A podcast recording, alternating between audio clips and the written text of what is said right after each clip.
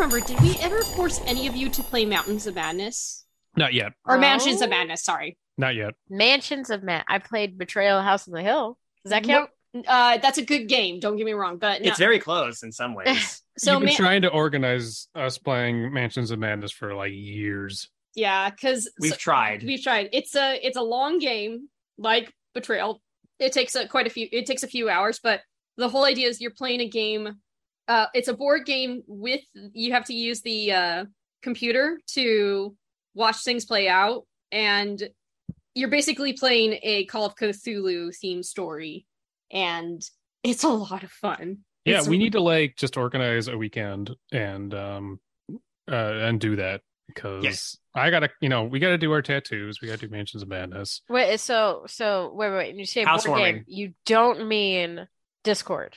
No, no, no, no. This should You be mean in real- like the real world. Okay. yeah, Yeah. we have to have the game board, the pieces, Dude, the pawns. Well, you know. we've got to get like our guest bathroom sorted, but we need to have people at this stupid house soon, or I'm gonna blow my brains out. No, um, that's we- extreme. I'm kidding. Um, but no, like we just it would be cool if we like had everyone here if Yeah. possible. Well, once everybody's feeling better, that'll make a big difference, honestly. same with That's uh, uh that's that's the weird thing about like board game cafes. Like I, I like having board game cafes around, but like they've got this entire shelf of board games, and there's like maybe four you can play because like so many of them are like great. Here's an encyclopedia of rules, and the game takes 47 hours to play. Right. Yeah. Like Welcome- like whatever that small world game is, and I do not want to touch that game. It's oh, just- small so- world, small world's fun, but you have to get used to it. I don't want to. That's fair. welcome to the Undercooked Analysis game board game cafe. Yeah, we, we decided we're not reading stories anymore. We're going to review board games oh fuck, that'd be fun. in podcast Oh. form. Hope you didn't order any food because you already have to push two tables together to play this board game. right. Uh, actually, it is good. You did start with um, a description of uh, you know something related to the Lovecraft, uh, the the you know Cthulhu mythos. I did that on purpose. I know you did that on purpose. But before that, I have a quick point of order. First of all, uh, let's introduce our our readers today. It is me, David. You've got Kayla. Hi. You've got Alan. Yo, You've got Abysme, Hello. and you got Paprika. aye aye. and we're all here uh, to read you a story that was submitted to us by uh, apparently Cthulhu himself. Thank you. Cthulhu. What? I'll get to that in a second. Hulu But himself. yes, I'll get I'll get to the why in a second. But quick point of order. I didn't know he was literate. he will he be like he'd be like beyond comprehension literate, wouldn't he? I really look forward to reading the first two words of this story and like uh, blood pouring out of my eyes. Right? okay. First, point of order, you guys. yeah, sorry, point of order. So I meant to do this like a couple episodes ago, but and I owe Kane Mack an apology for this, but uh Kane Mack hid a secret message in the end of uh Baby Blue Jay, and uh I want to make sure that that gets read because I promised I would read it. Uh, so if you remember, Baby Blue Jay is a story that is from a cat's perspective, where a cat eats a baby blue jay, and then uh, angry blue jay ghosts and stuff appear and make them finish eating the decomposing blue jay body. That said, uh, K Mac has this note.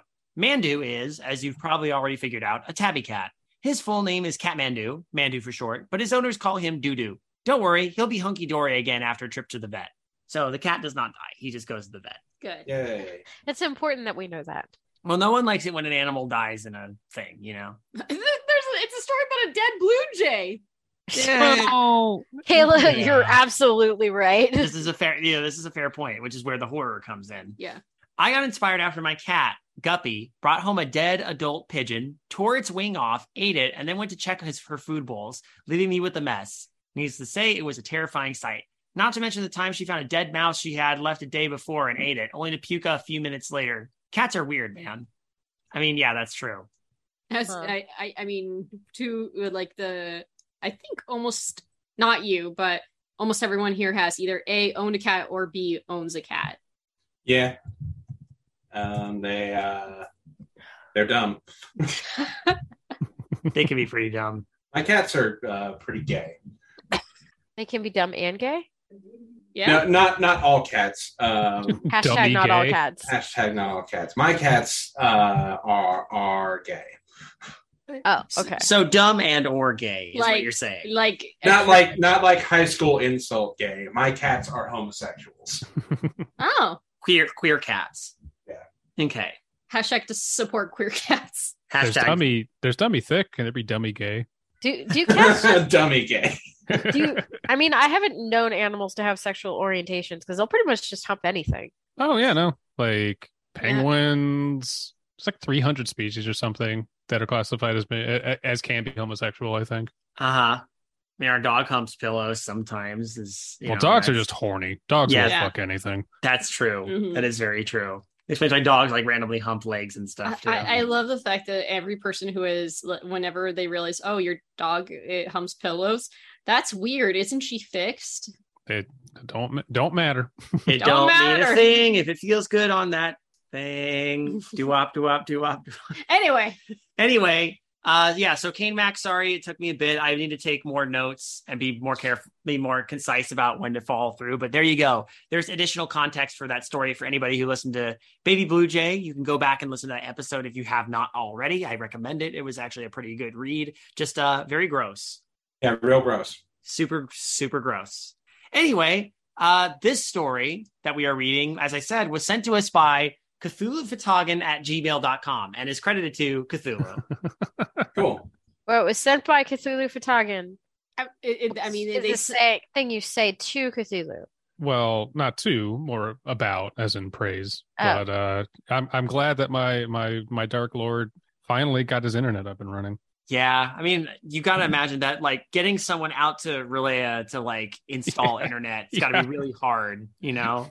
Running fiber to R'lyeh took a really long time. Not to mention, like, six out six of the seven people they sent um went mad as you know just by with getting within like a three mile proximity of the city. Everyone who's like on their th- this is the day before they retire, they get sent out on the R'lyeh job. None of them come back. Well, and then when they corporate get back scam. and like, you know, this was life threat, this was like, like a risk to my life and sanity, right? And then they they kind of tap their chin and go, "Well, at least we didn't send you to the, uh we didn't try to send you on the Hastur job. Mm. No, thank you. Where can we find Hastur? Oh, in the yellow pages. Any- anyway, uh Cthulhu. Now you have to explain the joke. The king in yellow, yellow wallpaper. Ha, ha. Uh, uh, okay, uh, moving on.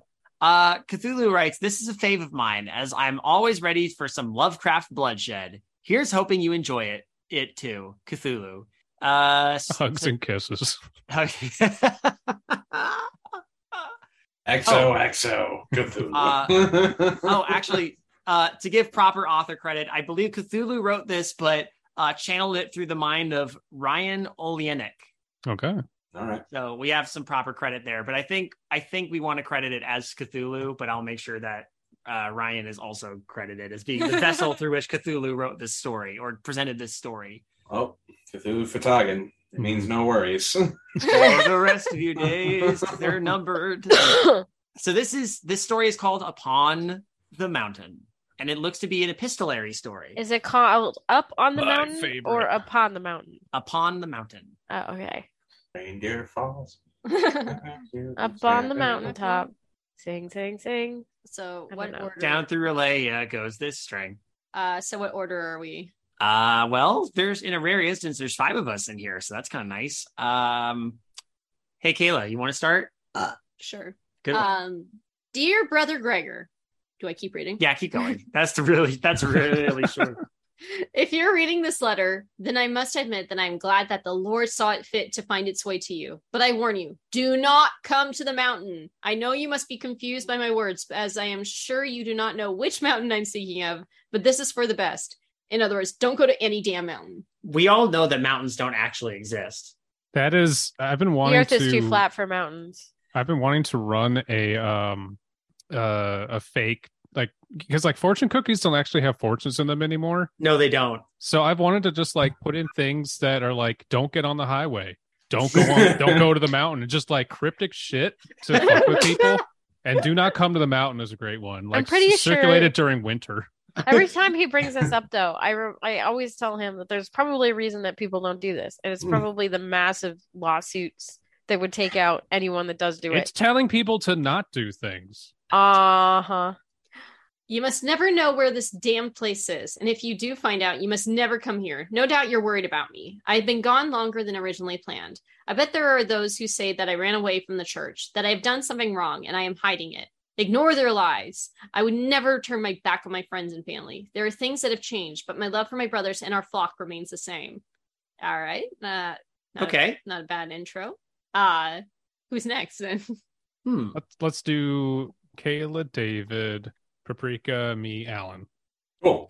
cool. Works for me. I have been debating if I should tell you my tale of all that I have witnessed. I have tried to write it before, but the words are so blasphemous and vile that I could not stomach the sight of them. I burned them. I burned away those awful words, but I must warn you and warn all of those who may approach this nightmare. I will try to tell you what has unfolded here, but I feel that no mortal words will ever fully describe these events. Firmly, firmly Lovecraftian. Yeah. I Oh, barely yeah. talk about what I said. I'm already rolling my eyes. No, it's- okay. If it were we we picked this story because we I picked this story namely because I knew that like the three of us, the three of you were going to be in this one with us. So. Mhm. But specifically Abysme. this because- this is a lot of front loading, but if it because I know it's Lovecraftian inspired, I'm like, yeah, this is Yeah. this, The man Yeah. loved his front loading. Yeah. And uh powdered milk and cheese. Ew. God, he was All right. he was a weird person. Abysme, read your section. It's your section. No, it's it's you first. I thought. No. Oh, okay, after you. fine. It all started when I was approached by the church about a village that rests on the side of a mountain. They had told me that there had been some strange going on going ons that had been troubling the residents. People had been disappearing overnight. Men and men and women rambling about some entity that lived on the mountain. Dracula. But what really had the church interested was the word angel. the message that came from the mountain that had mentioned that some of the affected spoke of an angel talking to them, and then they would varnish, vanish. Varnish. I, cer- I the angel said, "Clean up the town," and they did. I certainly had my doubts when they uh, told me this. I would never have believed that God had sent one of his warriors down to our flawed world to speak to some miners. And why did people disappear? Surely an angel would wish to spread the word of God to others. A demon would make more sense, driving those poor people mad with his wicked powers and stealing them in the dark. And what better castle for the devil to hide under, plotting his evil ways? I am getting such strong midnight, Midnight mass. Mass, vibes. yeah. Yeah. to our to our just, I, I also how dare he? It's like why would he speak to some miners? What do you have against miners, bro? Like They all got the black lung. You can't trust them. Sixteen tons. Mm. What, do you get? This is presumably a holy man, so he's not trusted around minors. Yeah. Oh, Oh! oh! Fucking savage! I was wondering how long it would take. I I was tempted to make that joke, but then I'm like, I voted against it. I appreciate that Alan did. it. Kayla is classier than that. I try to be. They wanted As- me to go out I to don't the give a mountain. fuck. As I say, yes, I think I burped at the beginning of this. You did. They wanted me to go out to the mountain to investigate these strange occurrences and to see if a warrior of the Lord truly came to our world. But they also warned me that I may be forced to face one of the devil's many soldiers instead. I did not fear, though, as I knew the Lord would be with me. I would exorcise this demon and bring peace back to their mountain. I accepted the mission without hesitation. For our trip, I brought Brother Douglas with me, as if things were as bad as they could be. We would need each other. And we were joined by a man named Jonathan Barnes. Johnny Barnes. Johnny Barnes. Are we just going to spend the story describing people like in that terrible story that Kayla recommended? Oh, no. you mean White Worm? Yeah, no. no, no, I'm kidding. I first never of all, I, again. I did not recommend it. I knew it was going to be bad. It was a project. yes. Kayla recommended this terrible book, and we all admonish her for it. God damn it. Look, look, look, Kayla, it could be worse. You could have suggested things. Oh yeah, that's that's on you guys. I blame Yeah. both of No, that- you and that's- Alan. Hold on. Oh, okay. Time out. That was all of Bisme. I bought Shutter specifically to watch things and show it to people. That's and now I wish I hadn't. Alan, Abby, and I. things things was hundred percent Abysme's pick.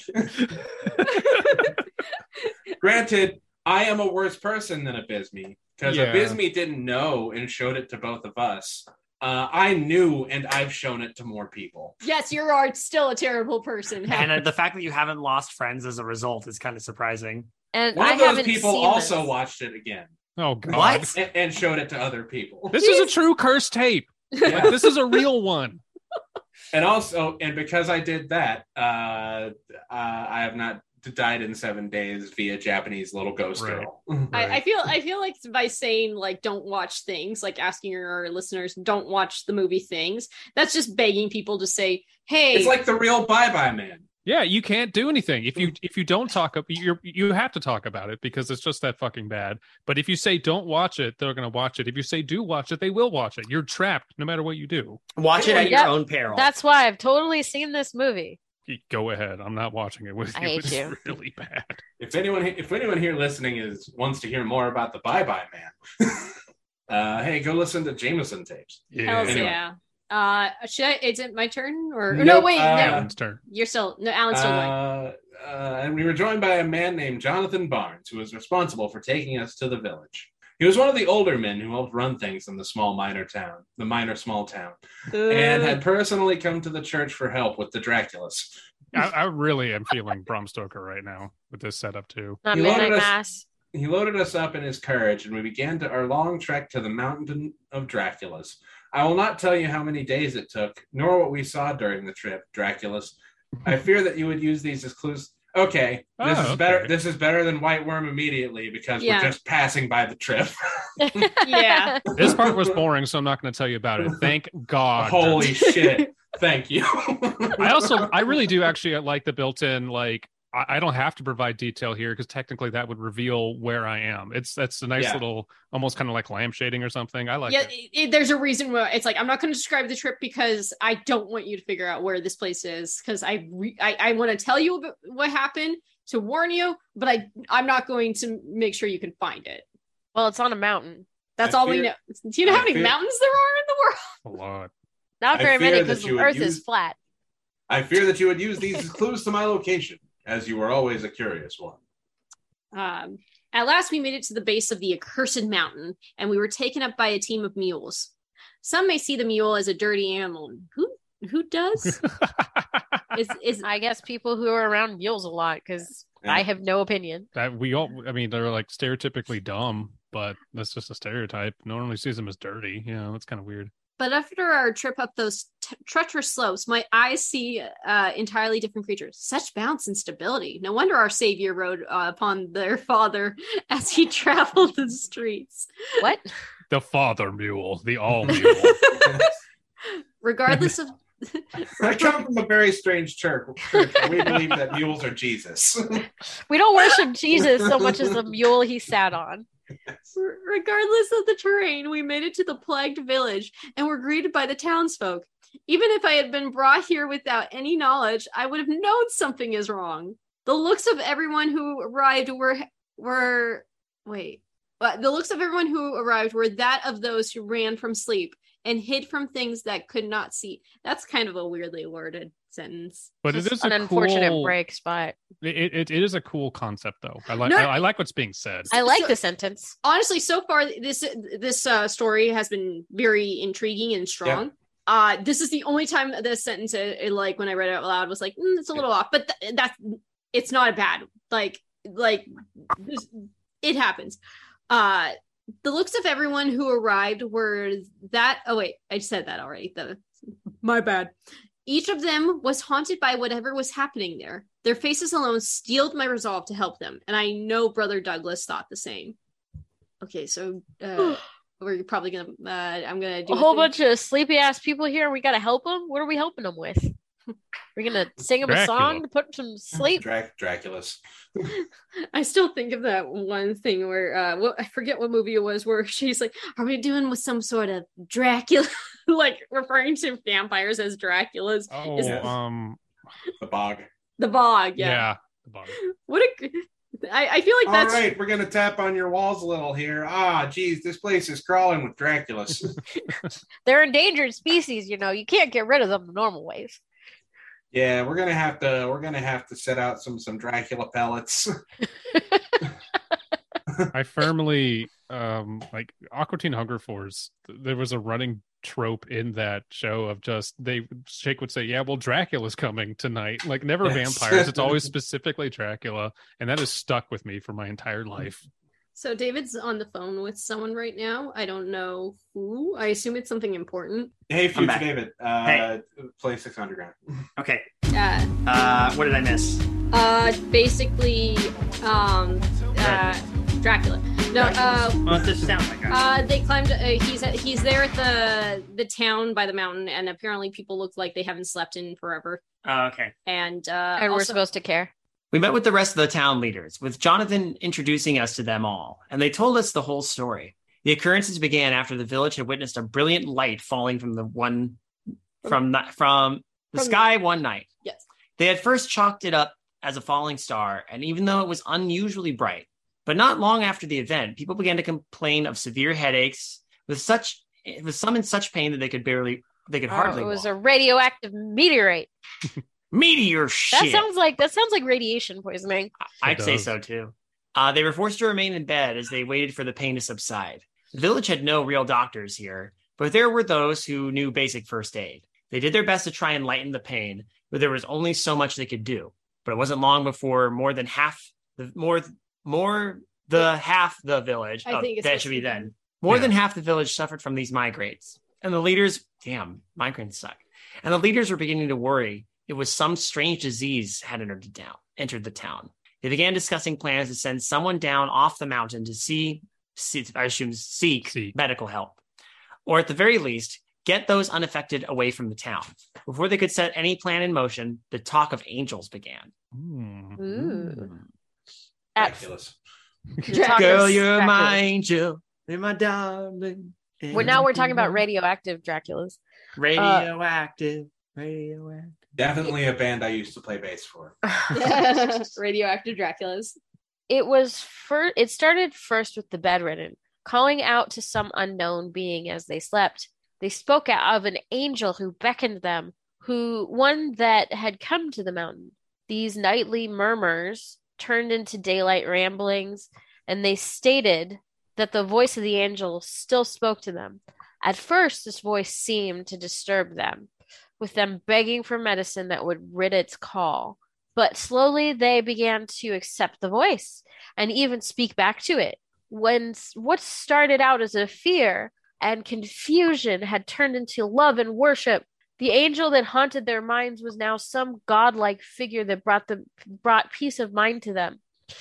Those with the voice voices stopped going to work or even leaving their houses, preferring to stay inside ooh, he, and listen to the voice the uh, the village council had tried to get them to come out of their homes, but they refused. Forceful removal caused the victims to become extremely violent, and they lashed out at their friends and families like wild animals.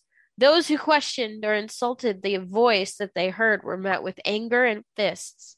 Apparently, one man hacked his wife apart with an axe when she questioned the voice that spoke to him. Damn. Dude, They had been married for over 40 years. Cool. He hated her that much. Cos- Wow. Cosmic influenced madness. Mm-hmm. like it. All right. Things became worse when other people began to hear the beckoning voice, quickly falling into the revenant trance that the others did. Those free of its sound soon locked themselves in their own homes, scared that they would too fall to its hypnotic voice. Work screeched to a halt, and the whole village became a ghost town as people hid from the outside world. The councilmen met again to discuss what to do. With everyone locked away, they worried that their own people would starve to death rather than risk stepping outside. This the quickest solution was to deliver food to the unaffected and check in on those who the angel spoke to. It was then that they discovered several disappearances. Doors that were once locked to keep the non believers out were now wide open. Rooms that held altars and gifts were now empty. Those inside that had hid from the world to bathe in the words of their Savior had simply vanished. Worried, the council checked all the houses and found that half a dozen people had disappeared. With everyone sealed in their homes, no one saw a thing. The plot you know, it's thickens. very it's very refreshing to be reading something that gives me Bram Stoker vibes, but yeah. also no one is describing rocks or saying the N word. Yeah. This is very Bram Stoker meets Midnight Mass. I really like this so far. yeah, when you write Bram Stoker better than Bram Stoker. there's a there's a uh, earlier in some of the paragraphs I was reading, I felt like there was a few grammatical things that could be tightened up, but otherwise, I feel like uh, this is I, I, I'm digging where this is going so far. There's also that kind of challenge you have of you're writing in a style that is already antiquated, Uh-huh. but you Yeah. don't want to be so true to that that it looks like uh, as to lose your modern audience's reading Ye- sensibilities. Yeah. Yeah, you don't need like you know it's good when you get into that voice and you can make the voice work because it does capture that like you said that has that that cap that effect on the imagination. Mhm. But then you don't have to describe the Asian paintings for the third time. you know? The Oriental paintings. Howard, you were obsessed. I get it. Just stop, dude. This discussion over the chilling turn of events led to the conclusion that the people had left in the middle of the night. The councilmen had patrolled during the day, so they would have seen or heard something. To back up this theory, they set up a watch that very night, staking out houses with the enlightened inside. They found that their suspicions were correct, as they spotted several of the members leaving their homes and stumbling off into the darkness like sleepwalkers. They did not even carry lights with them. Some of the men tried to stop them, but the infected fought back with an extreme ferocity whenever they were restrained. They were infected with baby Goa'uld. Not everything comes back to Stargate. You don't know that. I do. Anyways, What if there is a Stargate way up in the mountains though? What would cool. if what if that's where the Stargate is? If this, if that's a twist, I I, I will Wow. give Paprika twenty dollars. I yeah, I'll I'll give her fifty. What if Shit. somewhere in the mountains there's a Stargate full of Draculas? Radioactive Draculas. Radioactive Dracula Stargate is my new favorite uh, band. that That needs to played bass be the next DLC for New Vegas. There's radioactive Draculas in the mountains. Yes. Scared out of their minds, that is when they sent Jonathan to the con- to contact the church. They informed me that no demon was responsible for this blight. They wanted a holy man at their side. What? Oh, uh, yep, I skipped the line.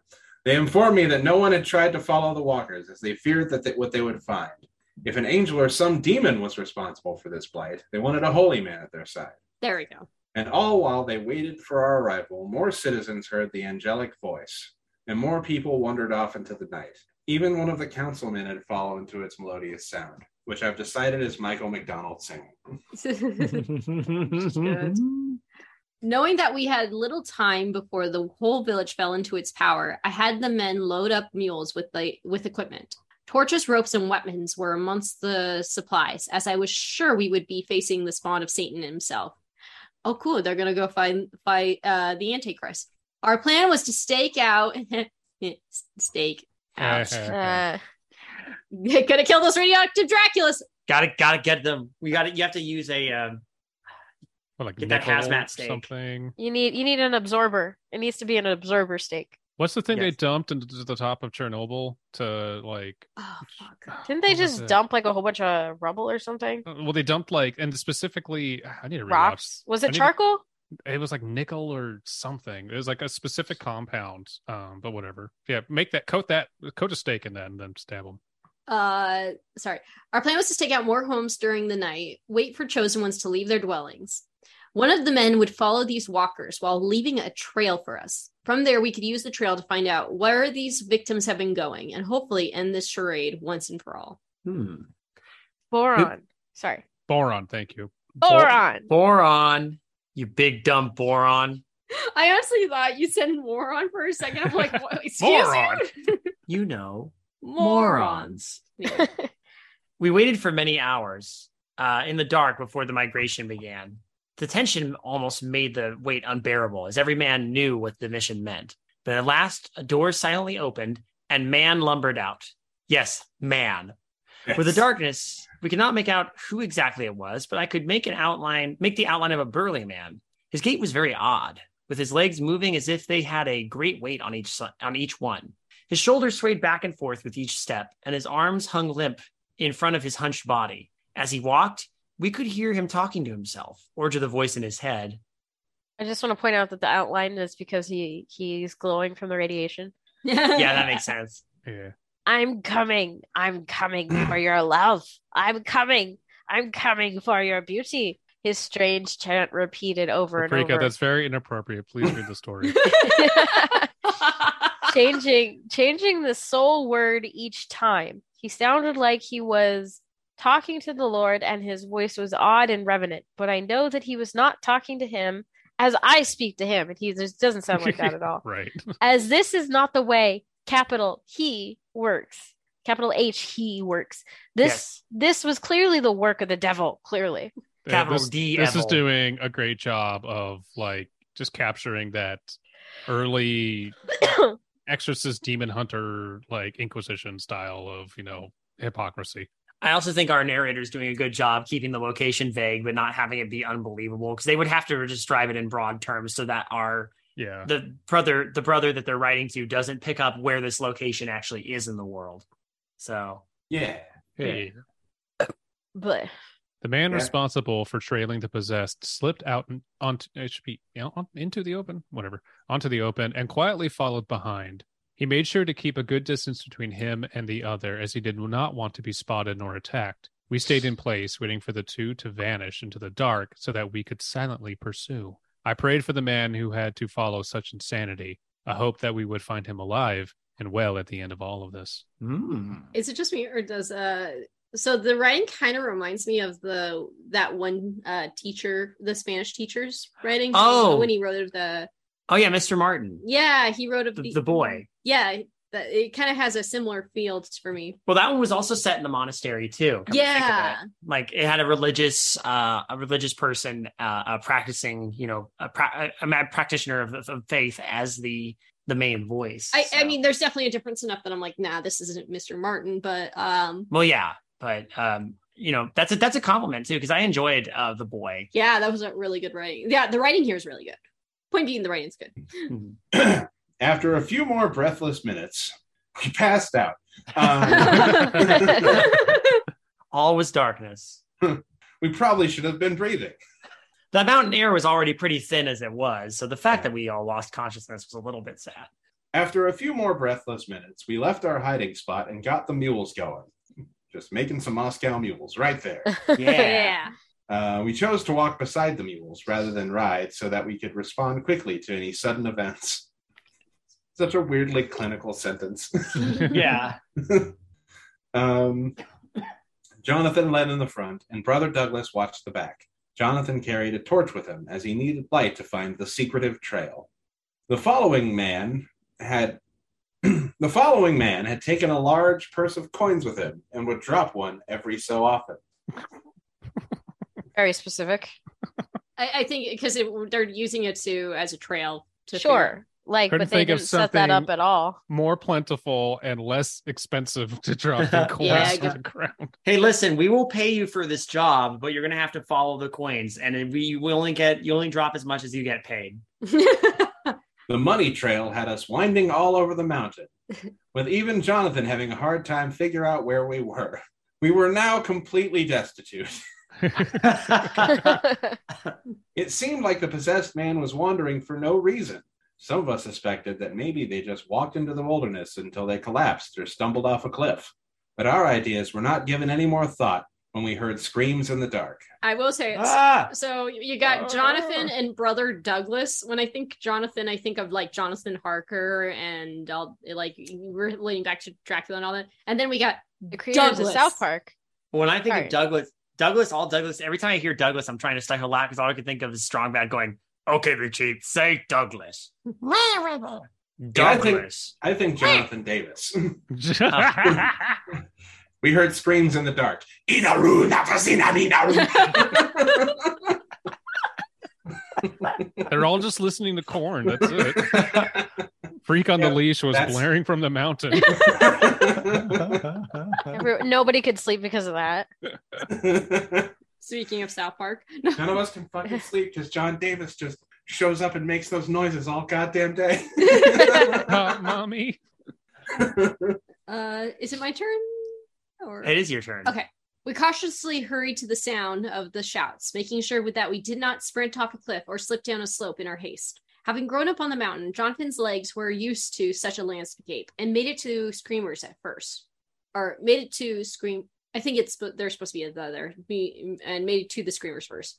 The other men with us flew past me as I struggled to run and look out for danger. And, or, sorry, your hand was in the way. So Sorry, love. no problem. The other men with us flew past me as I struggled to run and look for danger at the same time.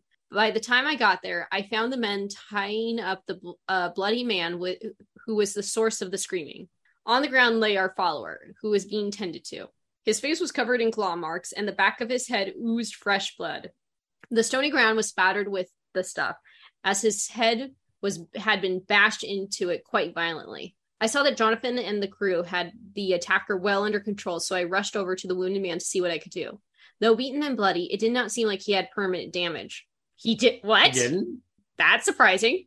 Water and cloth had, was being applied to his wound, and his eyes were cracked open with a dazed look.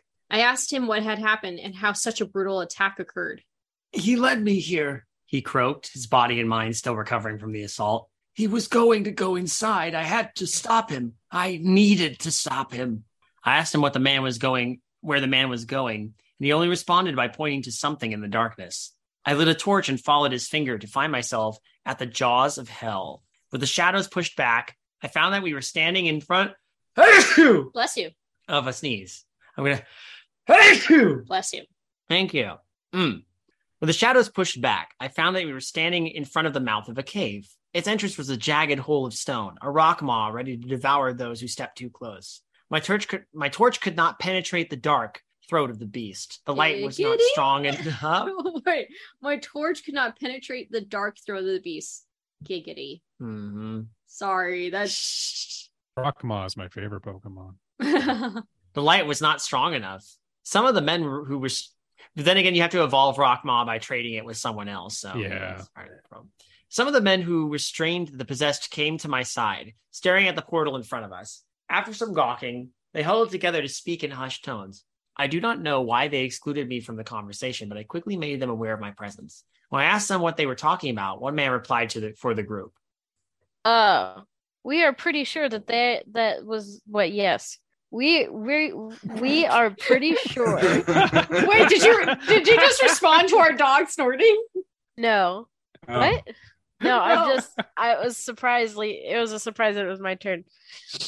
we, we were pretty sure that that was not there before. He said in a worried voice, pointing in the mountains at the mountain's wound.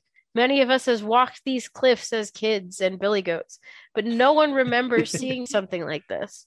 Uh, I do not doubt them, as I was a stranger to these parts. If these men were who were born and raised on these hills were as sure as this were sure this was a new feature, then I could only agree it made me wonder if it was truly a gateway to hell. One that had opened that bright night and unleashed its sick creatures upon these people. Who how foolish was I to believe two holy men could hold back the dark legions. How but I could not be weak in front of these men. They needed me and the Lord to help save them from damnation, and I needed the Lord to strengthen me for what would come next. I went to the shrieking man who was now bound in rope. Ever since we heard his first, the first screams, he had not stopped for his infernal screeching. Amongst the walls and screams, sorry, wails and screams, were pleas for us, please, please for us to let him go, so that he may go to the angel and receive its blessings. He would beg and plead for mere moments, then turn to violent threats and vile curses, all before descending into shrieking chaos for a few minutes. The cycle seemed endless, with their seeming to be an endless supply of breath in him. It was Hmm. clear no useful information would come from him, so the other men took his thrashing body and left him in a bed of boulders. Damn. Hopefully, he would remain there while we dealt with the demon. here, just lie on this big, lie on this pile of rocks here. I was about to, I was about to say the dude wouldn't stop screaming and flailing and thrashing and cursing us and saying vile things. So then he accidentally got thrown off the side of the mountain. Yeah.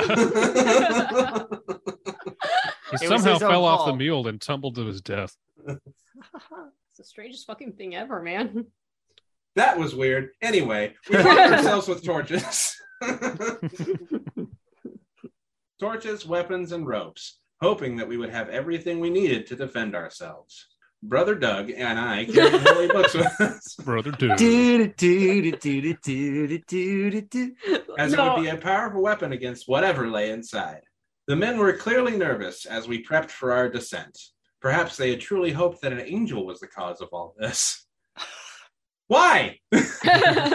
Why would it be better if an angel was doing shitty things? Because they paid uh the Angel Mafia before they came here. Oh, okay. Angel Mafia is just the church. Yeah, they paid the church.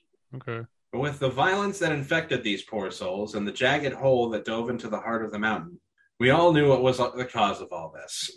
it was a meteorite. Draculas. You, you, Draculas. yeah, a meteorite containing a bunch of Draculas. So we all plunged into the bussy of the mountain. oh,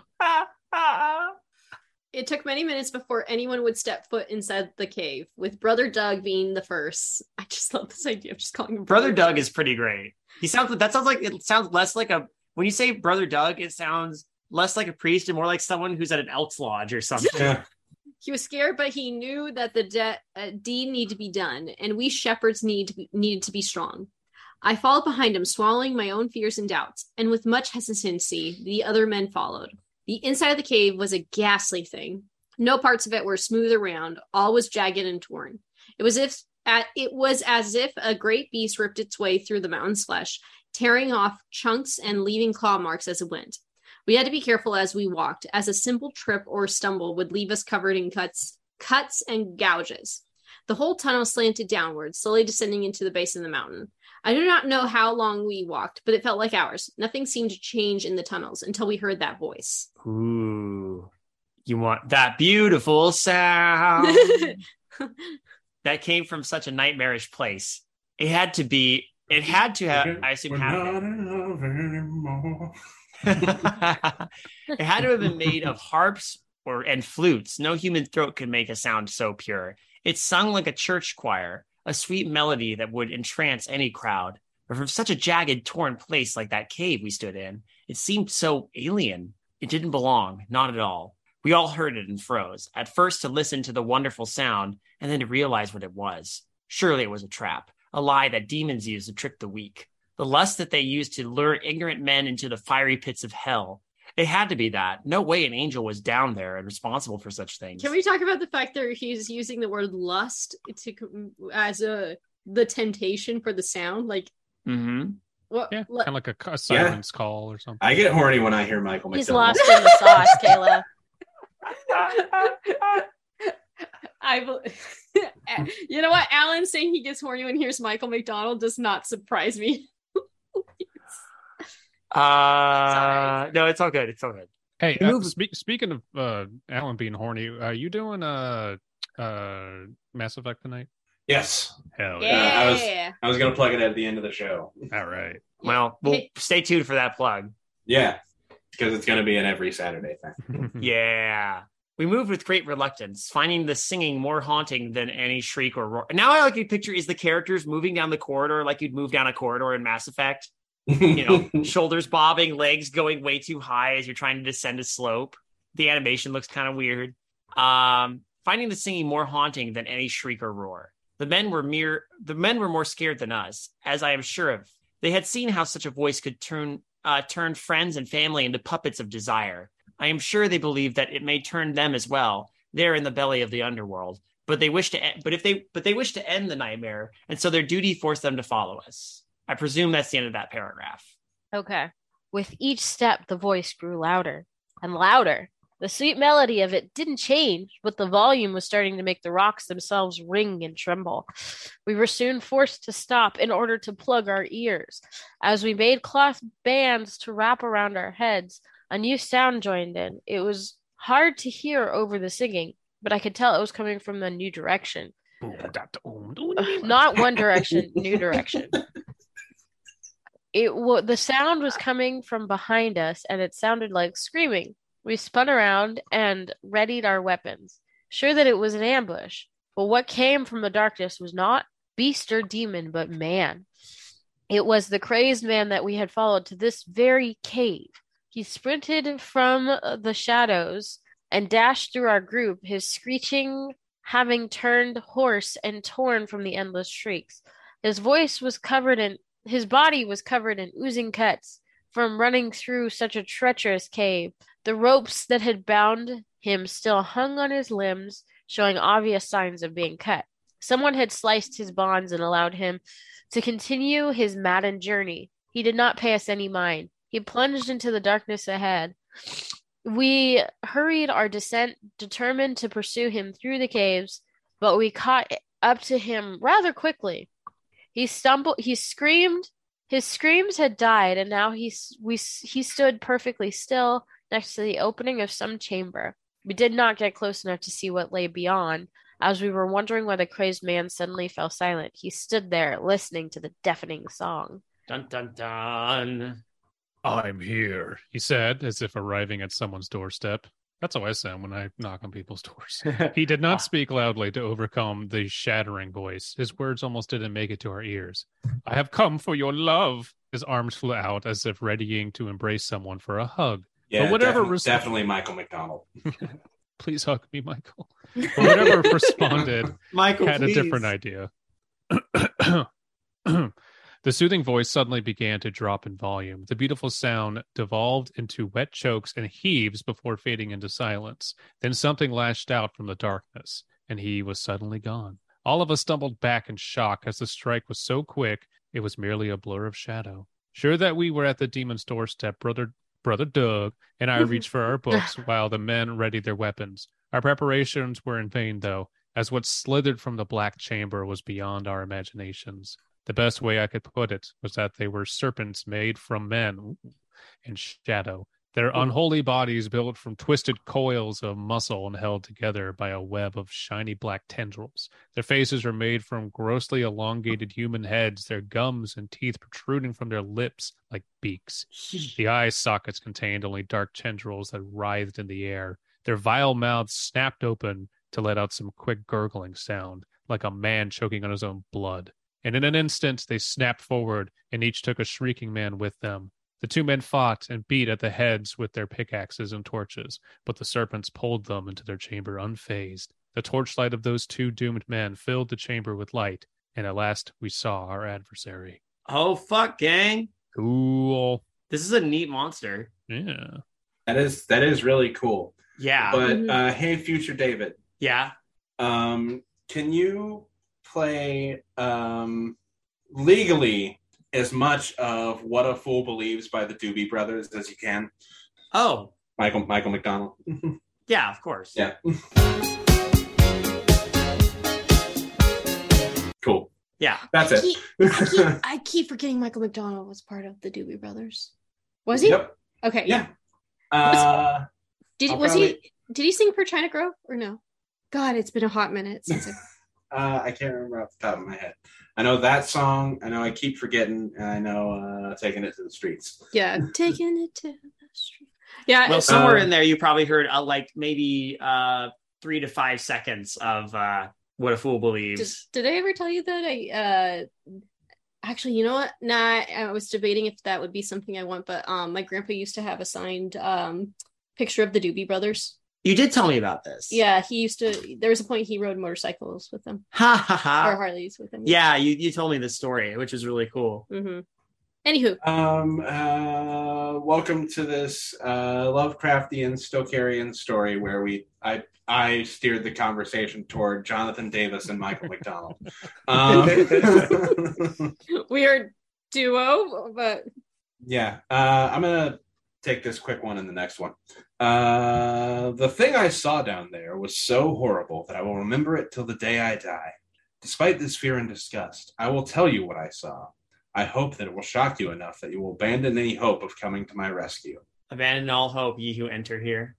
The chamber that should have been stone and rock was instead coated in gobs of flesh. Cool. It grew on the walls like and floor like fungus, with muscles and tendrils weaved together in a sickening mass. ooh, From this, those warped snakes emerged, and many more could be seen swaying in the chamber like branches in the wind. The two who held our friends brought them into the center of the room, where the light revealed the horrible being that sat amongst it all. It was shaped like the upper body of a man, its legs simply merging into the f- flesh that coated the chamber.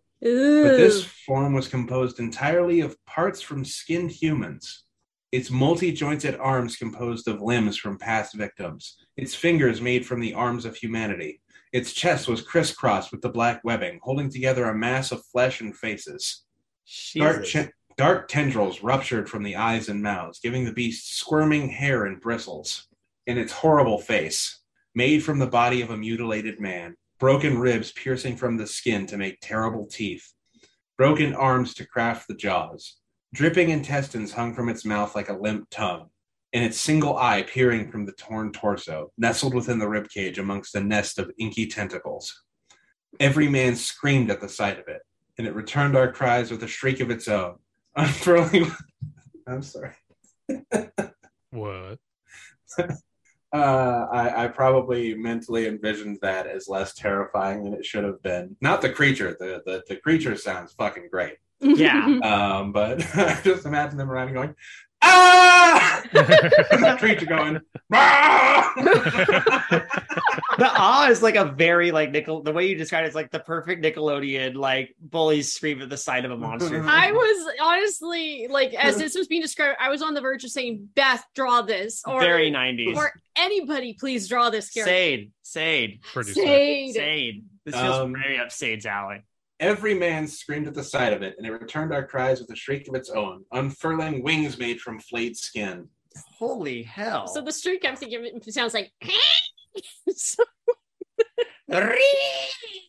What is what is that terrible animated movie that is basically Star Wars but not? Um Star Uh, Wars Holiday Special. no no no animated like an 80s animated movie that it's it's fucking Star Wars. Oh, nobody like, knows. There's so many Star Wars copycats that came out in the 80s. You and I Chris. watched it. Yeah, but there's it's not a one-off. It's, It's not a okay. one-off to try and copy Star Wars. Whatever, whatever. The point is, um, there's one good thing in that movie, and it is the floating head. no, there is robots like androids or something who are obsessed with becoming more human. So they attack people and then take their body parts and graft it onto themselves. And so our our Oh, main yeah, yeah, character yeah. gets like uh, runs into them and they're like trying to like get his organs to just put into them like and it makes no sense they're just insane yeah uh, but like that was like uh, that was the coolest like twist i've ever seen you know on an android in a very long time I- Is it called Star Chaser? star chaser Yeah, thank something you like yes. that, yeah. fucking Yeah. awful movie I, But, I was uh, I was trying to look for because I'm shocked that I've never heard of this. Usually I No, but like this this is not the first B movie I've seen that's based on Star Wars. I've seen like 3 or 4 from the 80s. not even like That it's not nobody even knows a B about. movie the thing had a budget it's just a bad movie It Like, did it's have a really budget. bad yeah I'm I'm looking at the budget was 15 million, which is Oh, really? back then yeah. it's a lot uh, Uh, but this this uh this monster that seems to just like take people and sew them into itself reminded me of that and it's a really cool idea yeah I I'm kind of shocked. It's not less the Star Wars ripoff and more the fact that it's an animated film because I I tend to know a lot about the bad, terrible, weird animated films that were made in the past. So the fact I've never heard of this is like, what? Really? it's kind of like a delightful it's kind of like actually just today uh i learned about the like uh hicksville kentucky or not hicksville was it the oh the- you're talking about the the go- the the the goblins the aliens Yeah. that showed up in kentucky that were the inspiration for Sableye. i was shocked i'm like what is this alien invasion that i've never heard about? The about That's- Pokemon? yeah it's the inspiration yeah that's the, the the creature was the inspiration for Sableye. so th- apparently Awesome. like this family in kentucky was like went to the police and they're like we've been trying to fight off these aliens for the past how long and they look like this and whatever was it hickinsville hickinsville something, something like like that something like that and i don't remember uh and the way they describe the aliens looks is how Sableye looks. Kind of like these so if you look at what little gremlin looking dudes with like gemstone eyes and yeah, they claimed like this is what we've been trying to fight off with like shotguns. Damn. all i can picture now though is the song rhinestone eyes by Gorillaz Yeah. so. uh, But like I had never heard of this before and I'm shocked because I'm like usually I've heard of like I've heard of like some of the more famous alien invasions like I don't know every single one of like uh but I know of like Roswell or the the couple that claimed to have been abducted or the one guy that was out in the woods and stuff. I had never heard of this and I'm like, what the fuck? oh man. Yeah, you learn something new every day, you know? Yeah. It's fascinating. I now have learned two things. Speaking of which, it's your paragraph. Yes. The two snakes brought the squirming men to their master, who seized them in its massive hands. The men shrieked in agony as its tendrils burrowed it into their flesh, and their bodies became one with the beast. Oh boy. God, now I'm getting Slither vibes. At that point, all courage was lost, and we scrambled to get away from the monstrosity. But the demon did not let us uh, get away so easily, as it sent more of its sickening serpents to drag us back to its muscled, muscled nests. I ran as fast as I could, tripping and stumbling over the rocks without care. The stony edges that we worried about before were now trivial, and we sprinted onward despite being covered in weeping cuts. What a great description, weeping cuts. hmm Screams from behind revealed that more men were taken by the obscene coils, doomed to join the many that suffered in its twisted frame. I used to play bass for obscene coils. I do not know when the creatures ceased their pursuit, but we continued to run. Even as we ran, people infected with its false voice stumbled past us, oblivious to our fear. They did not stop us, nor did we stop them. I was ashamed to admit that I did not care about saving them at the time. Admittedly, I was glad that they drove deeper into the cave so that the serpents could focus on others who did not care about their fate. But eventually, we spilled out from the dark hole and made it into the moonlight of night. Brother Doug and Jonathan had survived, along with the along with one other. But the other men who that had ventured in, into that damn tunnel with us did not come out, and we knew that they never would. Dun dun dun. Jesus. I can imagine that you expect my story to end here. That I am writing to you because I know that the demon will uh, soon call for me, and that I may be powerless to stop it. But my story is not done, not nearly so. Because after we escaped that cave, the four of us decided that we would need an army to bring the demon down. And also, we wished to leave the mountain as soon as possible before the curse consumed us. With Jonathan's help, we made our way down the mountain and back to the village, which was now even emptier due to the nightly migration and our botched exorcism. I think they left that guy. yeah. The guy Yeah. they put on the rock bed. Yeah. the- Yeah. Yeah. Well, well, the guy they put it, no, the guy they put on the rocks was the guy who sprinted down into the cave. Oh, Uh, I thought that was the guy they were initially following. Yeah. No. yeah, that was. There's follower man and shrieker man. Shrieker man, they he's in the boulder somewhere. Yeah. Oh. No, but then they left no the Shrieker Man that was Shrieker Man because they, they Was talked it? about how the ropes were the ropes that they tied him up with were Uh, they followed okay. him and they tied him up and left him on the rocks and then as they were in the cave he came running down screaming and he had broken his Oh, bonds okay. and come down. Okay. or he someone had cut his bonds. Anyway that yeah that's what i remember at least. Uh our first order of business was to alert the town of what we saw and to convince the unaffected folk to leave their homes and flee the mountain. After explaining what we saw almost everybody everyone was ready to get as far away from the place as possible. All meals were quickly loaded and prepared for the trek down unfortunately not all were ready to join the our retreat. There were a few who had close ones that were afflicted by the lying voice and they would not leave them to such a horrid fate. They begged and brother douglas to exorcise them so that they could escape the mountain with the rest of us. And we tried. I swear to the lord we tried. Every pray i said prayer chant trick and method was tried on those poor people. But all it seemed to do was agitate them. We even had some assault us until we fled their homes the voice could not be dislodged they could not be saved nor not with what we had and in the end, those few people re- remained behind, unable to leave their loved ones alone despite their incurable disease. I call bullshit on this because you know that after what happened with the pandemic, half those people would be like, "Yeah, okay, we'll leave," and the other half were like, "Yeah, that's a bunch of bullshit. That's there's no monster. Come on, this is nothing." well, a few of them did stay anyway. No, but they stayed for their loved ones, not out of like selfish reasons. This Well, one's also kind of hypnotic. yeah, that's true. Yeah. I think it's Paprika's turn. Paprika's turn. My turn. Okay. It's my turn. Where are we? We left in a train. Welcome to Undercut. We left in a train. We left in a train of mules and people. I may have been falling asleep. Heading down the trail le- that led to the bottom of the mountain. It was the same trail that led us up to this doomed village at the start. It was the same route that the people used who used to live here took constantly to get up and down the mountain. It was a well beaten trail, they beat the shit out of that trail. one even one one that even I, a stranger to these parts, could very easily beat and see and follow.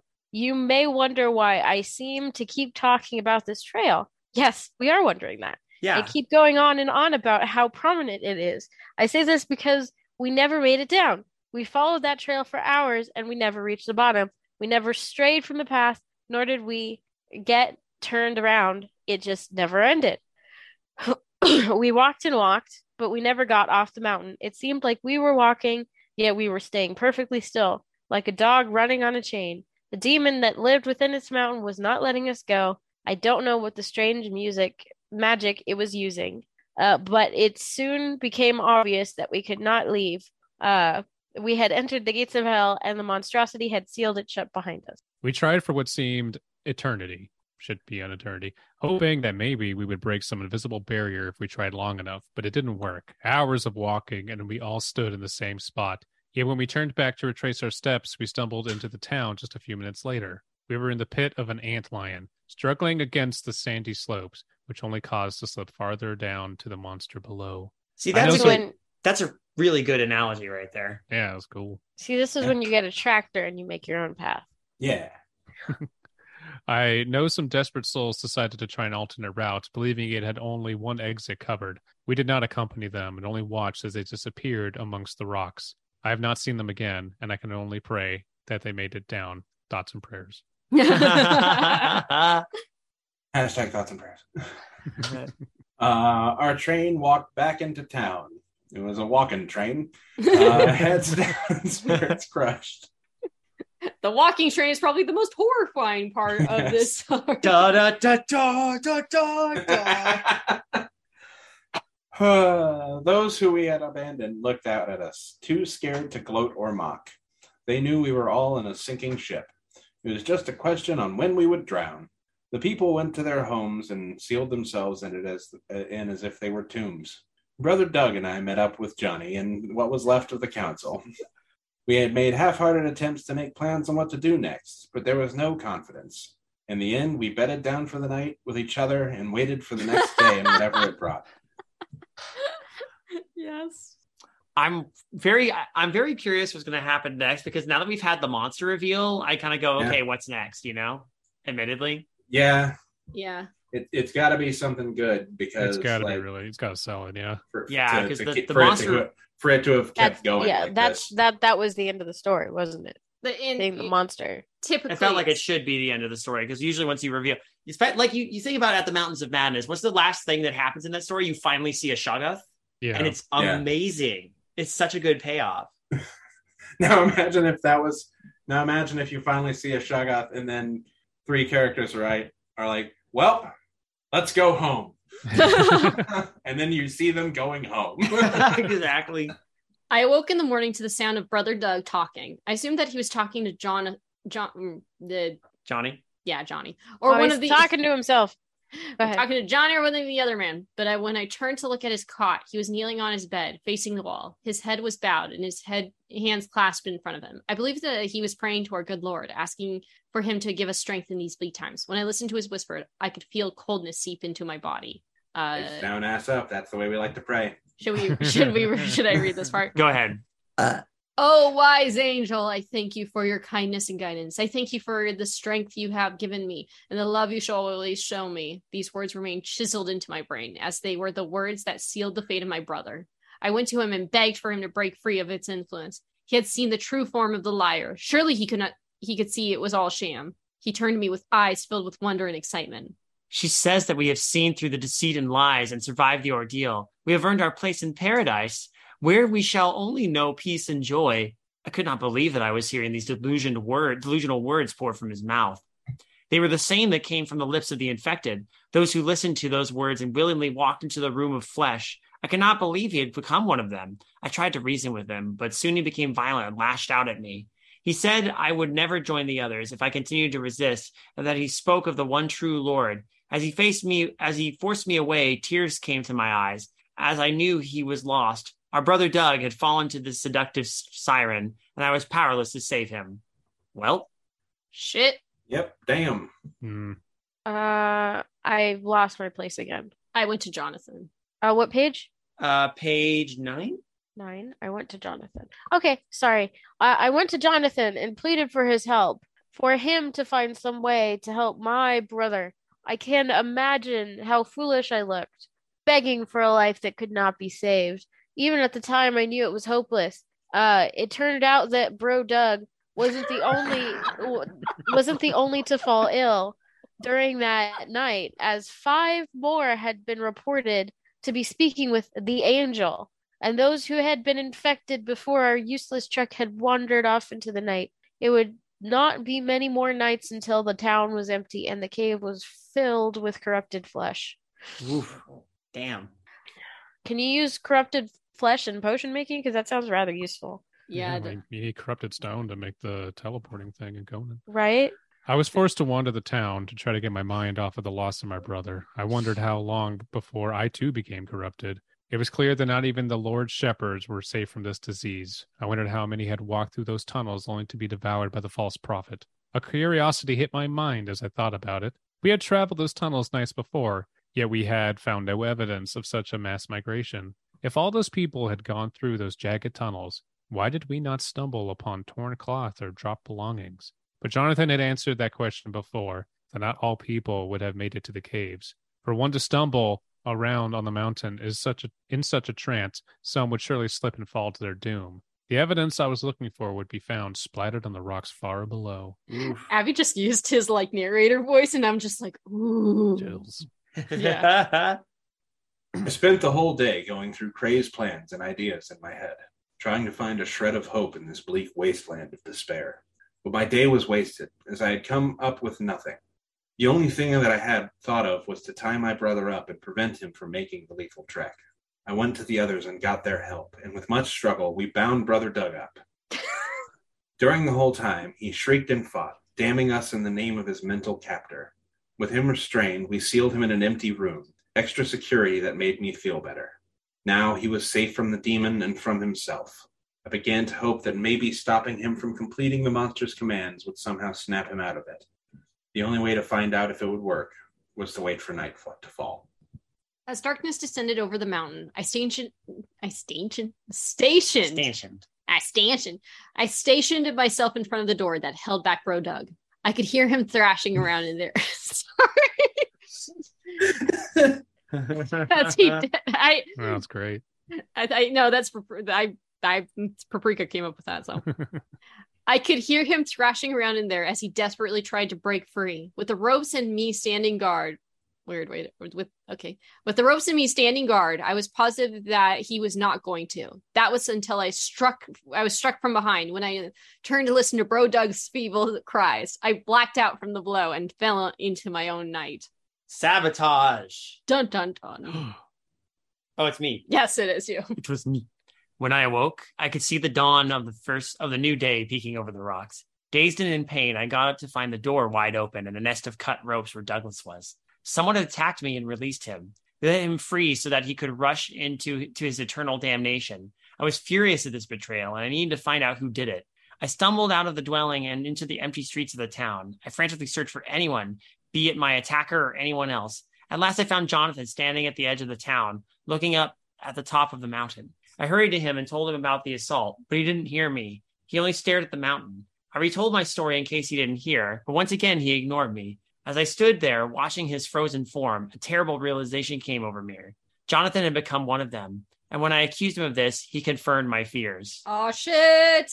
I am her shepherd. I lead the flock to her, the true angel. His words horrified me. Yeah, God can't be a her. As I now had, as I now had lost, No, not that. God forbid. I free those who had bound, who are bound by the non-believers, and I take them to paradise. The though spoken like a prayer, I knew that it was a confession. Jonathan was the one who let Brother Douglas go. He was the one who attacked me last night. Furious and desperate, I threw myself at him. I forgot my te- my years of training in peace and gave into the deadly sin of wrath. I I I but I am just an old man, and Jonathan threw me off with ease. He called me a heathen and a non-believer just before he ran off towards the mountain with so much anger, with so much anger in me, I was not going to let him go easily. I pursued after him, tripping over rocks and slight slipping on smooth stone, but I gave chase, my rage giving me the strength to keep him in sight. Jonathan moved over the landscape like a mountain goat with such grace and skill, not like me, who bears the bruises of many falls, who still bear, bears the bruises of many falls. Is is is she God turning everyone into goats? I I would hope so. That would be a cool monster. Yeah. Turns everybody into mountain goats instead of like flesh tendrils. Right? Yeah. I am so down for the goat monster. Yes. It wasn't long, though, before my rage burned out and my muscles grew tired. I slowed despite my desire to catch him. Jonathan continued to run and soon fell out of sight. I had lost him, much like I lost my brother. But the Lord gave me a second chance, for when I looked down at my feet, I found an old coin. It was the trail that we had followed that fateful night. I was rich, and with renewed hope, I realized I could find my own way now. You I took can my go ti- your own way. I now took- have the money for it. I took my time as I navigated the rocky environment following the shiny trail. Unlike that one night, I took much longer due to my inexperience, but I did not give in. As soon and soon I found myself approaching the cave that was carved into the side of the mountain. I stood before the terrible maw and peered into the endless dark. At that moment, I admit, I realized I had no plan, no idea what to do. My desire for revenge and wrath had caused me to come here with, with no purpose. I had no torch, so I could not enter. I had no weapons, so I could not fight. I had just blindly followed the trail into a dead end. I turned to leave when I heard the sound of falling rocks. It came from beyond the cave, on the slope that sat beside it. Walking past that terrible wound, I peeked around the cliffside to see a figure in the distance. I could not see a face, Slender Man, but the garments before me told me the, but the garments told me it was Jonathan. He clung to the rock wall and slid his way across, uncaring of the drop into infinity. I traced a line from him to my own feet, and surprisingly saw a faint trail, probably made from goats who were masters of these cliffs. It is a goat. It's a goat conspiracy. Oh God! Hells yeah. Well, It- you- perplexed. Oh, go ahead. I was just gonna. I was just realizing. So this is all from the point of view of uh, someone who's telling um, a friend or uh, one of his uh, brothers, "Don't come here." Yep. What if? Wouldn't it be interesting? I, I, I'm not saying that it should. The story should be like this at all. I think it's right now. I'm enjoying the story. It is very well written. Um, wouldn't it be interesting to have it written from a point of view of someone who has already been sucked in and is trying to convince his brothers, no, you have to come here. It's so awesome. You're not going to believe this shit that I've seen. Hmm. Kind of like mimetically doing it. Yeah, Yeah. It, it's just. Uh, I'm not saying, oh, it should be like this. It's more just a, huh. That'd be kind of an interesting Yeah. point. Yeah. Anyway, go ahead. Sorry. Uh, what perplexed me most of all was why Jonathan was taking this trail rather than entering the cave. How did he even find this faint trail, which would require daylight, a good eye, and for one to even look past the giant cave, over a clear dead end, and towards a staggering slope? We had not seen this trail during the night, as it would have been invisible, and no mountain man would have ever imagined looking at the cliffs that bordered the cave. But with Jonathan now in sight, and the trail discovered, I swallowed my fear of heights and began to traverse. Mountain goat, mountain goat, mount, mount, mountain goat. The mountain goat disappeared. Oh, sorry. Jonathan disappeared. I only listen to the mountain goats. yeah. Jonathan disappeared around the corner well before I was halfway across, but I was in no mood to rush. One slip and I would have plummeted to my death hundreds of feet below. As you can guess, I survived the climb and made it to the corner to find flat ground on the other side. Jonathan was gone, but I could see the path continue on, heading upwards. The path seemed worn by the use of man or animal. It was not well beaten, but one could pick it up if there if they were looking. Curiosity rather than rage now drove me, and I so I wanted to find out what he was after. He had gone past the cave of his master and crossed a treacherous place to come to this section of the mountain. And so I climb, so that I may learn of his desires and destination. It's a cloud. Hey, Merce, I'm talking about ice climbers. I, I'm actually interested again. Yeah. I'm shocked. Like usually about that halfway point, I it usually goes downhill. Now But there's now we're going back uphill, Yeah. literally. yes, this is a good place to stop. So the next UCA is going to be. No, I'm kidding. it's the claw. It's you know, it's all about the the journey, not the destination. It didn't take long for me to realize he was headed for the top of the mountain as the peak was growing closer in view. Its jagged top looked like a stone knife cutting into the sky, and soon I was dancing on its edge. And at, I I would. would be dancing on its edge. Thank you. And as I too drew closer, an odd feeling washed over me. The feeling, peace and content, the rage I once had seemed to melt, the rage I once had seemed, the rage I the rage I once had seemed to melt away. Thank you. Sorry, got thrown off. I was feeling oddly good given the recent events. As I made the final climb to the summit, I felt like I was climbing to the top of the world, where the Lord's hand would reach down and pull me up to heaven. I was happy. I was very happy. Oh, he's being taken. oh shit! This monkey's gone to heaven. I I I came close to the top of the mountain only to find that the peak I had seen was an illusion. Rather, it was the lip uh to a bowl that sat on top.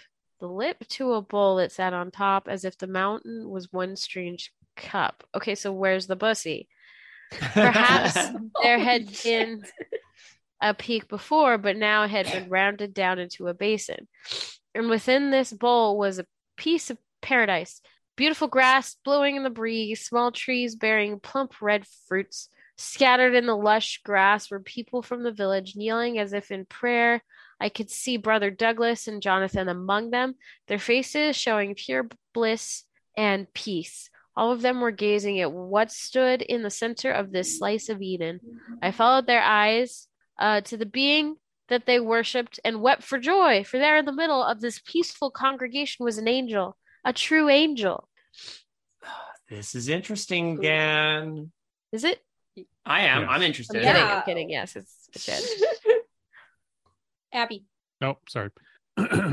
it still tall stood tall amongst those worshipping at its feet, looking down with the love of a mother. Wings that would make the greatest swan jealous, and robes made from the purest of silk. Of her beauty there was no match. How cruel for the Lord to make s- lust such a sin when he created a being so beautiful. Golden hair rolled down from her head, making even the valuable metal dull in comparison. Her face could only be described as angelic, for any other words could not do justice.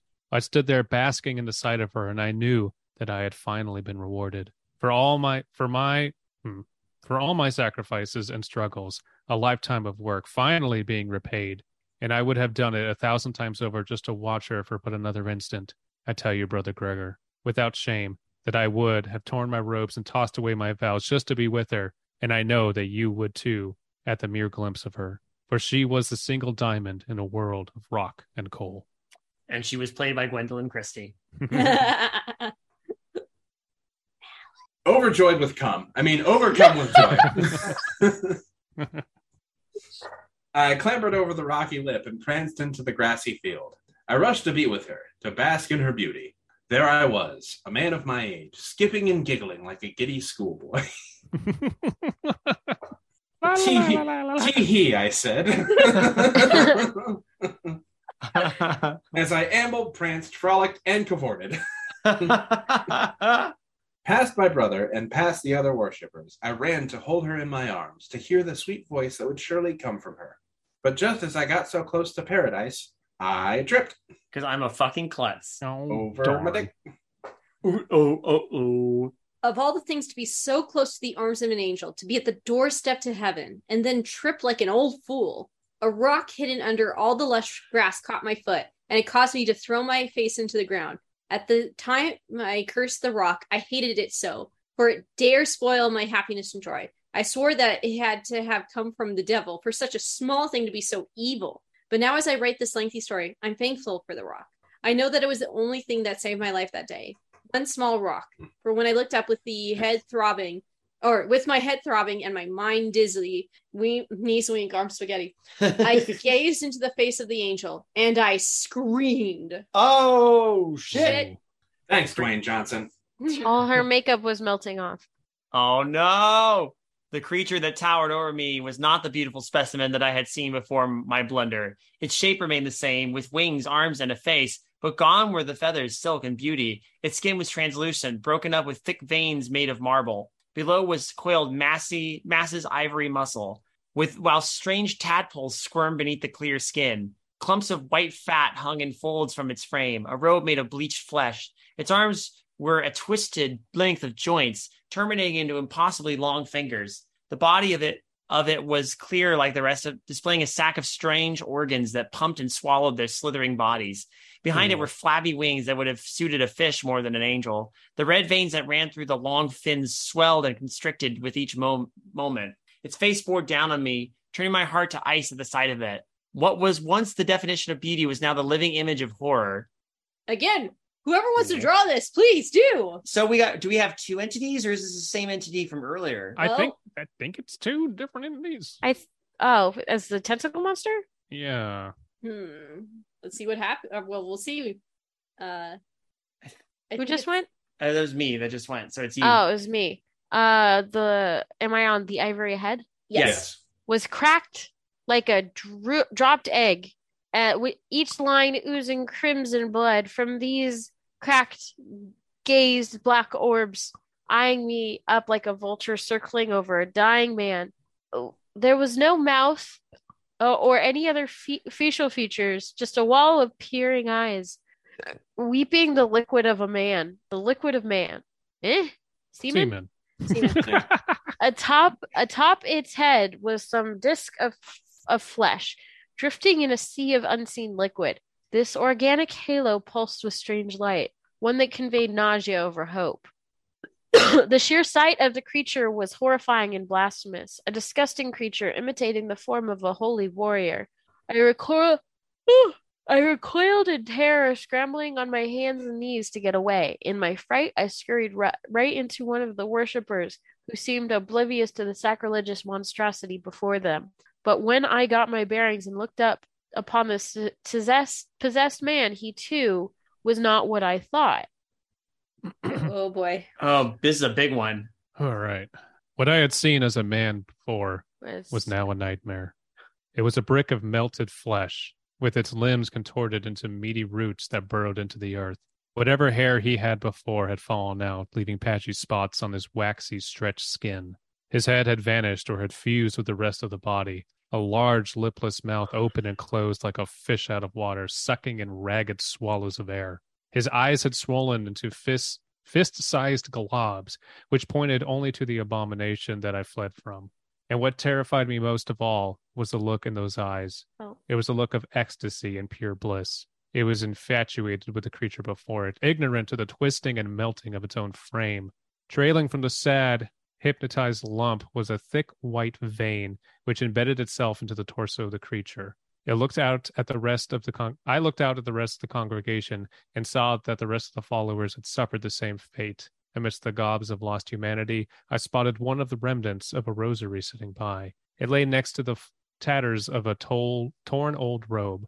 With that, I fled, tearing my way through the green grass that now felt like coarse hairs. The trees that blew in the wind were now pale and gaunt, the limbs and trunk made of a pale, stretched skin. The knotted branches held dripping, throbbing fruits that held on with that whatever that held on with red pulsing veins. My last glimpses of them revealed the remnants of a face embedded in the skin-covered trunk. A look of disturbing peace permanently froze on it.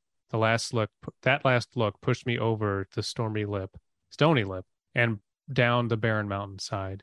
Behind me came a screeching call of the angel, wailing at the loss of its prey. The sound was like a dying songbird, beautiful but horrifying at the same time. Ooh. Damn. This got Yeah. this got Eldritch really fast. Oh, real cool. I like Yeah. it. Really neat imagery. So with that, so anyway, so how are you? How's your wife? Oh wait, anyway, I won't be by bingo next Thursday. Just saying. you know. please feed my goldfish. so with that, I came back to the town, as it is the only place that has shelter for me. I do not know how many people remain, as we have all sealed ourselves away, too scared to speak to one another. At night, I have seen a handful of others stagger out into the darkness. Whatever may be their destination, I do not know. I just know that some beast, may it be above or below, will have guests to their dinner. You may read this entire tale and wonder why I've written so much. Why write an epic while its death stands outside my doorstep? I write all this because it is something for me to do, something to keep my mind off of what I have seen and what I have learned. By writing exactly about what I have seen and learned and thinking about it. because I know that soon the voice will come and call for me, and I know that I will not be able to resist its sound. I will join the others, be it above or below. So, as I have said before, do not come to this mountain. Do not try to save me. I am already lost. I cannot be saved. I do not know if I will be able to get this letter to you, as I cannot leave myself. I will seal it and send it off with the mules. They know the mountains and its trail better than I do. Perhaps if I send them down alone, they will make it, it down unaffected. These monsters do not desire the flesh of animals, only men. Maybe the animals will be found, and this tale will make its way into your hands. I hope so, for I fear the church may send others to determine my fate, and we will unwittingly send them to their doom. But maybe the terror will come to you anyways, as I fear their hunger is not satiated, especially as they fight over a single town, ensnaring as many victims as they can. How far may their seductive songs travel so that they may snare more souls? How many other towns and villages will be wiped out because of this? Maybe I should tell you to run, but if it spreads, I am not sure you could get far enough away.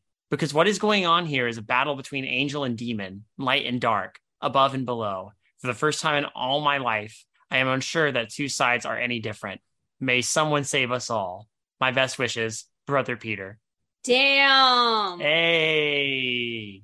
Holy shit. That is Yeah. some good Lovecraftian literature. hmm That's yep. So there's there's shit. two baddies, There's Good two shit, bad- bro. One but as above, so below. Yep. hmm and they're both calling to people, one to eat them, the other to gaunt them. Assimilate them. Assimilate them. They both have different forms of assimilation, but sure enough, they're assimilating Hmm. them. Yeah. yeah.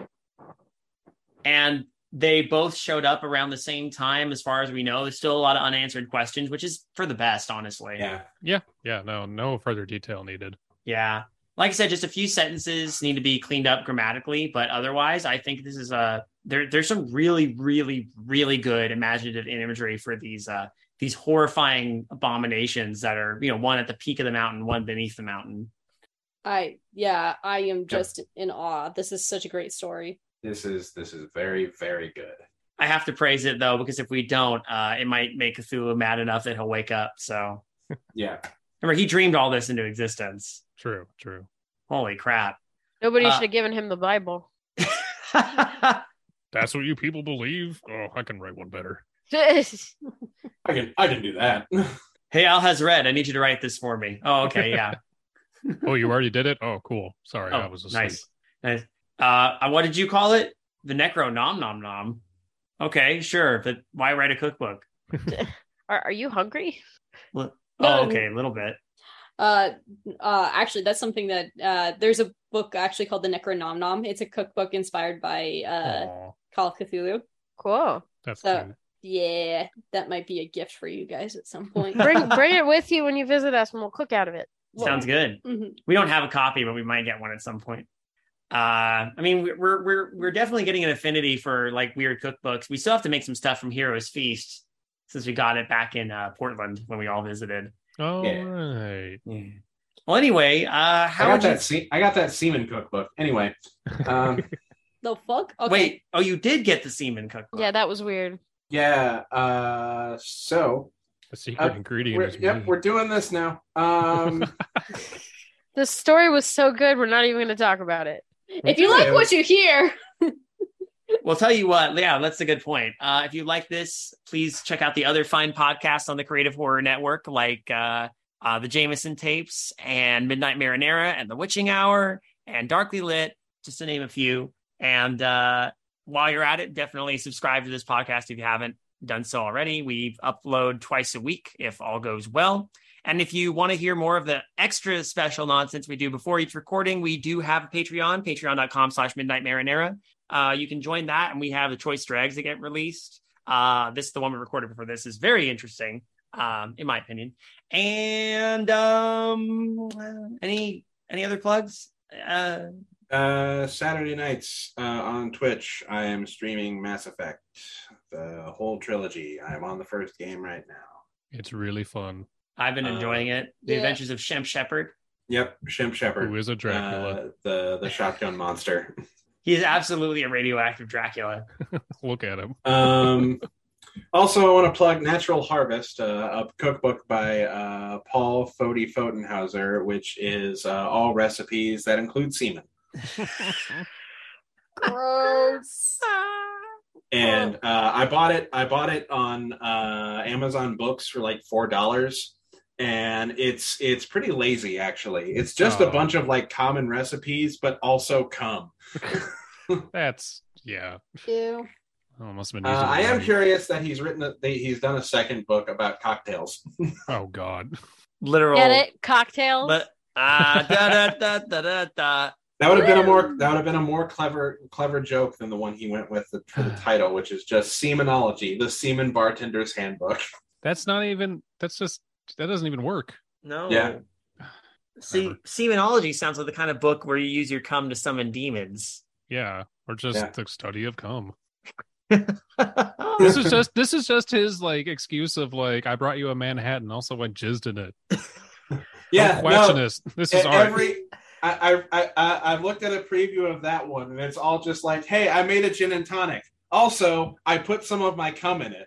Well, because that would be a jizz and tonic, which yeah, is I'm pretty. clever. That's probably what it's called. It better be. Some some of some of the some of the recipe names are funny, but none of the actual recipes themselves are very creative. That's fair. Ugh. Yeah, I got to go to work. So uh, let's get this Anyway. our freshest ratings and call it a day. Uh, Okay. I, I will give this, uh, I only listen to the mountain goats out of uh, several donkeys on a mountain trail. I give this a fleshy white vein. out of 10. Um, I'll give it a Michael McDonald out of a possible Jonathan Davis. I'll give this a Johnny Boy out of a Bro Doug. I I mean I'll, I'll give it a better uh creation story than Genesis. In the beginning, there were snake tendrils. and everything was scary. But everything changed when Cthulhu attacked. well, I hope we've appeased Cthulhu enough to now, uh, you know, keep him sleeping for another century or so. Another week. We'll be That'd back be next week. Good night, everybody, especially Cthulhu. Good evening, intrepid listeners. This is the Pasta Shade, the host of Midnight Marinara, and this podcast is part of CreativeHorror.com, a network of podcasts and creators working together to build a constructive community of horror fans. For more content like this, visit us at CreativeHorror.com.